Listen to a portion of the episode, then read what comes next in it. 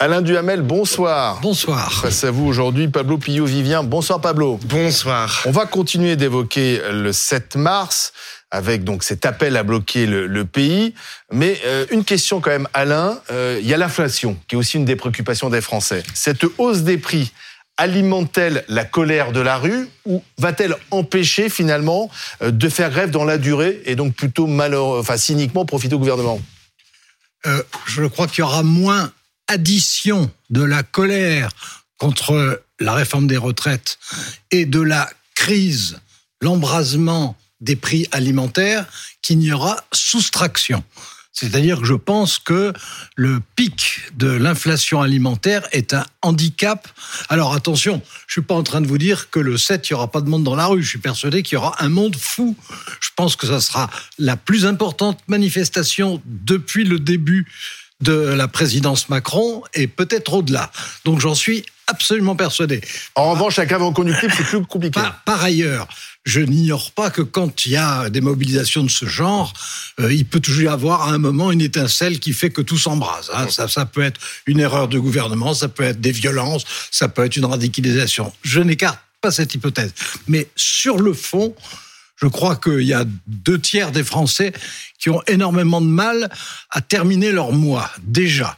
Qu'il va y avoir une augmentation des prix alimentaires qui sont ceux sur lesquels on peut se restreindre le moins, que par ailleurs les Français pensent que ça finira par passer, cette loi. Donc je crois que pour euh, mettre du monde dans la rue euh, mardi prochain, sûrement encore bloqué mercredi et peut-être euh, il y aura sûrement dans certaines branches jusqu'à la fin de la semaine certainement, mais je pense que au-delà, continuer dans ces conditions euh, à faire grève, euh, ça n'est plus simplement de la colère, ça devient de l'héroïsme. Pablo. Alors moi j'aimerais rappeler une seule chose à Alain, c'est quelque chose d'ailleurs qu'on m'a dit euh, il y, a, pas si longtemps que ça, qu'un responsable syndical m'a dit, il m'a dit, tu sais Pablo, avec 10 000 personnes bien placées, tu bloques la France. C'est-à-dire que, et aujourd'hui, ces 10 000 personnes, je pense que les organismes syndicaux peuvent les trouver dans euh, les secteurs clés. Hein. On sait. Euh, les, Donc c'est quoi? C'est les, raffineurs, les, cheminots, les dockers, les, euh, électriciens, les gaziers. Avec ça, on bloque la France. Mais bien sûr. Mais bien sûr. Et il faut pas grand monde. Hein. Regardez la pagaille mmh. lorsque 3000 contrôleurs de la SNCF font grève immédiatement. Vous bloquez à peu près toutes les lignes. Tout le réseau. Et en plus de ça, c'est 10 000 personnes bien placées, c'est-à-dire pas grand monde. Hein. Il y aura sûrement beaucoup plus que 10 000 personnes qui vont faire grève. Ils sont soutenus par, euh, comme vous l'avez dit, euh, les deux tiers des Français euh, qui sont. Oui, mais ils vont perdre de l'argent. Et la vie est chère déjà. Les 10 bah 000. en faisant grève. Les 10 000. Alors déjà, il existe ce qu'on appelle des caisses de grève. D'ailleurs, j'incite tout le monde à participer à ces caisses de grève, notamment ça ne, ça ne compense pas. Ça ne compense, Comment ça, ne ça, ne compense pas tout. Ça ne compense pas tout. Pour tenir sur plusieurs semaines, ça va être compliqué quand même. Je vais vous dire, vous parliez d'héroïsme. Je pense qu'en France, on peut trouver 10 000 héros. Il y a, y a 10 000 héros en fait qui peuvent porter ce combat pour les autres. Je suis persuadé qu'en France, dans tous les domaines, il y a beaucoup plus de 10 000 héros. Exactement. Mais la, question, c'est de savoir comment euh, la majorité des Français qui est contre cette retraite, qui soutient le mouvement, vivra au-delà de euh, au-delà d'une semaine. Ah mais vous ne dites pas la même chose. Ces gens-là ne seront pas, forcément non mais que tout à l'heure ces, gens-là moi ce que je vous dis c'est que ces gens-là ne seront pas forcément en grève. En revanche, en revanche, ils soutiendront le blocage de l'économie. Alors, j'ai bien compris ce que vous avez dit. D'ailleurs, ce que vous venez de dire, c'est très exactement ce que vous disiez il y a deux minutes. Exactement. Bon, donc vous avez une, grande cohérence intellectuelle, mais ça ne me convainc pas du tout parce que euh, si c'est par hypothèse, je n'y crois pas cette hypothèse-là, mais si c'est par hypothèse 10 000 personnes qui bloquent vraiment complètement un pays, euh, les variations de l'opinion sont beaucoup plus rapides et beaucoup plus brutales que quand ce sont des défilés avec la légitimité d'un million et deux millions de personnes. pardon, mais quand la CGT dit, parce que la CGT, ils se sont réunis aujourd'hui, hein, euh, ils veulent, ils l'ont très clairement dit, bloquer l'ensemble de l'économie pour faire plier le gouvernement. Mais ils ne disent pas combien de temps. Les, Français, à un moment donné, ils ne voudront pas que l'économie euh, soit bloquée. flanche, bah non, bah non. tombe. Ben non, parce que euh, ne vous mettez pas à la place des Français. hein. Non, mais ça a des conséquences pour eux. Mais bien sûr, pour nous, exactement. Pour les commerçants, pour euh, tous ceux. Oui, tout comme cette réforme des retraites a des conséquences pour nous. Oui, mais pas tout de suite. Pour eux, les Français. Pas tout de suite. Ah bah, pas tout de suite, pas tout de suite. Ils Alors si vous bloquez l'économie, c'est tout de suite, on verra les conséquences. Exactement. Et donc ils demandent au gouvernement de, retirer sa réforme. De, toute façon, ah, je, je, je, persiste. Euh, autant il y aura un mouvement euh, massivement populaire de défilés et de grèves pendant un jour évidemment, deux jours certainement, probablement une semaine, et dans certaines branches au-delà. C'est écrit d'avance, bien sûr.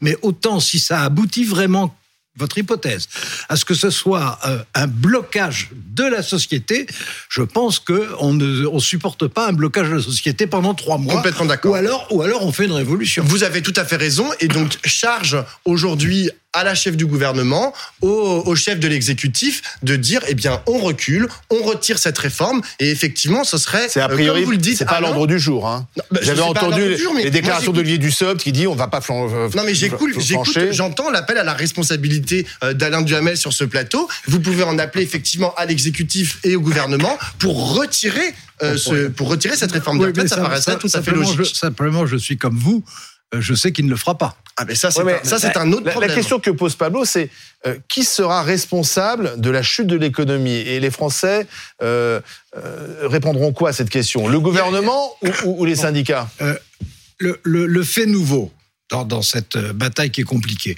Le fait nouveau, c'est la poussée des prix alimentaires. Oui. Bon, et les Français savent quelque chose, ça c'est un élément, ils, ils, ont tout le monde a ça en tête.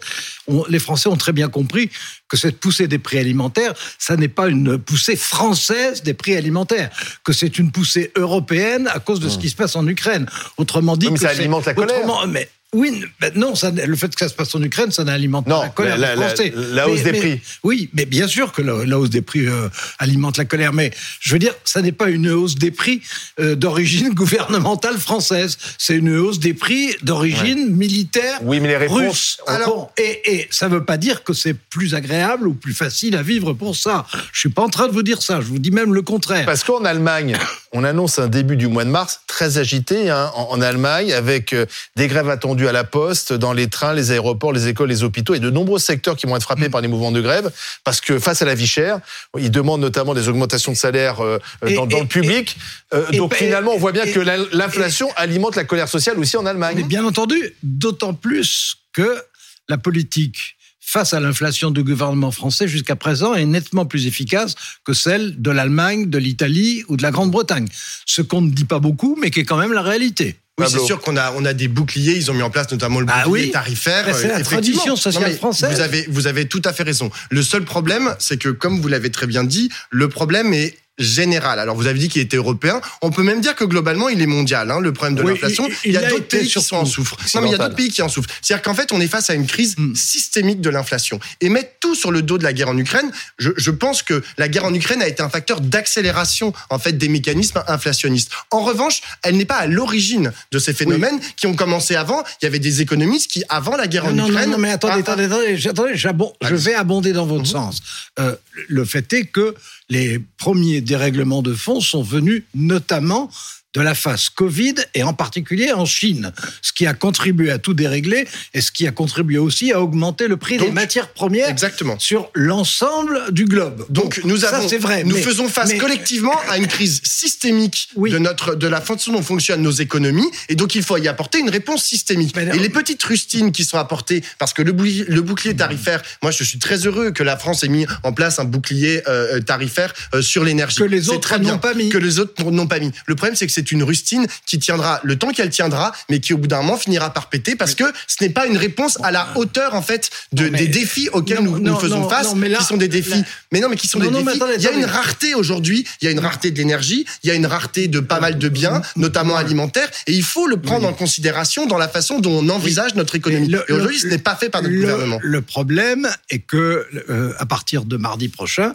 ça sera un, un problème qui sera ressenti comme franco-français, alors qu'il a des origines qui ne sont pas en ce qui concerne les prix alimentaires franco-français, que ça va compliquer les choses, mais que ceux qui déjà, je répète parce que pour moi c'est la base de tout dans cette affaire, ceux qui déjà sont dans des grandes difficultés financières, c'est-à-dire une nette majorité de Français, euh, tenir le coup dans des conditions comme ça, même si vous me dites mais 10 000 suffisent, non euh, 10 000 ne suffisent pas sur la durée. Et surtout, euh, l'opinion ne sera pas immobile dans ces cas-là. Les gens, pour dire les choses, il y aura les gens qui en souffriront directement, et puis les gens qui auront peur de ce qui est en train de se passer. Mais les gens en Alors- fait alors- souffrent alors- déjà en fait de non mais souffrent déjà des mécanismes inflationnistes attendez, du problème que- de la de, la- de- C'est ce que je viens de vous dire. Mais exactement. Mais la question, c'est que je ne pense pas qu'ils tiendront pour responsables euh, ceux qui organisent ou ceux qui font Mais la grève. je- je Ils tiennent pour responsables ceux qui tiennent aujourd'hui les rênes de notre pays, c'est-à-dire le gouvernement. Non, non, mais je crois que c'est pas comme ça que se pose le problème. Le problème sera que, que euh, le gouvernement soit tenu pour responsable, d'accord. Mhm. Il sera tenu pour responsable. Que pour autant, les gens seront prêts à traverser, alors qu'ils sont déjà en grande difficulté, une phase de tumulte, Bah, dans les sondages, ils disent qu'ils d'incertitude. sont prêts. Ah, exactement. Oui, bah, d'accord, mais vous êtes assez expérimenté, bien que vous soyez encore très jeune, pour savoir que dans les périodes de crise, les sondages évoluent beaucoup plus rapidement que dans les autres périodes. Et moi, j'ai connu, j'ai connu toutes les grèves de la Ve République. C'est quand même une petite expérience. Bon, il y en a qui se terminent à l'avantage de ceux qui font grève. Mhm. Bon, par exemple, c'est 95. 95, mais c'était pas le seul, c'était aussi euh, CPE, 68, puis ou le CPE. 68. De Vaquet, Oui, puis, puis, puis c'est 68. ma génération de Oui, Vaquet, oui, c'est pour mais ça que je vous y étiez, je sais. Il y a eu très Euh, peu de conquis sociaux effectivement bon. pendant la cinquième. Bon, Je mais- l'avoue. Mais euh, il y en a aussi beaucoup qui ont échoué. Hein, et notamment sur les- la réforme des retraites, et notamment parce que les gens détestent l'idée de travailler, pour la plupart d'entre eux, détestent l'idée de travailler deux ans de plus, mais euh, ne sont pas non plus ignorants. Ils Mais- savent très bien que dans tous les pays qui nous entourent, c'est comme ça. Est-ce que ça va pas au-delà, pardon Alain? Euh, Est-ce que euh, finalement, il y a- il y a- elle n'est pas décalée cette réforme? Parce qu'on voit bien que notre notre regard par rapport au travail a changé, notamment de- depuis le Covid, qu'on a déjà eu beaucoup de contraintes. On sort quand même beaucoup de contraintes qui ont été imposées par euh, la crise sanitaire, du confinement, Oui. des, des couvre-feux, etc. Être obligé de Mhm. fermer boutique. Et là, finalement, on nous impose d'autres contraintes. Au moment où on réfléchit sur euh, Oui. le sens du travail, sur la place du travail dans nos Non. vies, est-ce qu'elle n'est pas en fait totalement décalée cette réforme, même si elle est peut-être nécessaire sur le plan Alors, comptable, comme nous le dit le gouvernement?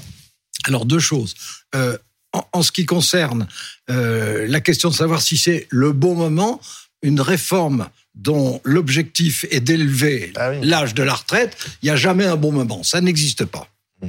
En revanche, des déséquilibres comptables, là, il y a des moments. Bon, bah, et voilà, il faut en tenir compte.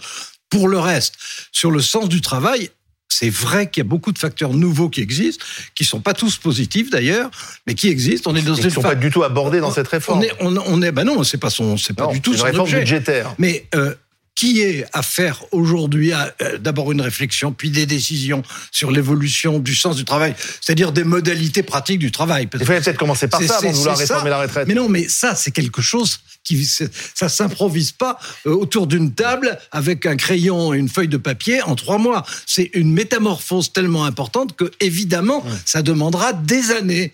Donc, pour le coup, on peut pas tout faire en même temps. Je vais reprendre un argument euh, qui a été avancé par euh, Laurent Berger. Euh, et en gros, il disait euh, c'est pas possible de stresser énormément euh, les travailleurs et les travailleuses en leur disant vous allez travailler deux ans de plus, alors même que l'urgence absolue, ce serait de s'engager dans la transition écologique. Et c'est-à-dire aussi de stresser les travailleurs et les travailleuses parce qu'il va falloir leur apprendre à faire de nouveaux métiers, à changer euh, tous leurs usages. D'ailleurs, c'est pas que les travailleurs et les travailleuses, c'est aussi euh, dans les ménages changer tous leurs usages. Et donc, il- ce que disait Laurent Berger, c'est euh, on peut pas leur dire de faire les deux choses en même temps. C'est pas possible. Vous- et là, avez- l'accent est mis sur la réforme des retraites et c'est pas possible. Ça, c'est pas l'urgence, comme vous Mais- dites. L'urgence, elle est pas là. L'urgence, elle est d'abord écologique avant que d'être comptable et de dire ah, Mais- en 2070 Oui, on aura plus d'argent. le- je suis d'accord avec vous que le- l'urgence est d'abord écologique, que, que l'urgence c'est aussi le Social. sens et les modalités du travail, etc. Hein J'en suis tout à fait d'accord. Mais ça, on sait que de toute façon, à la fois, il faut faire ce qu'on doit faire. On commence à le faire fait. mieux que ça n'était le cas, Mhm. mais moins bien sans doute que ça ne devrait l'être. Mhm. Bon, mais que de toute façon, ça prendra des années, des années et même Mais vous des êtes d'accord que la décennies. charrue est mise avant là, les là, l'histoire des retraites, c'est pas des décennies, c'est maintenant. Ben voilà. Non, si, c'est des décennies. ça- Le système- le sera plus actif et dans des décennies. C'est pour, et c'est pour ça que, si, on- pour les retraites, on, on raisonne aussi sur des décennies à venir.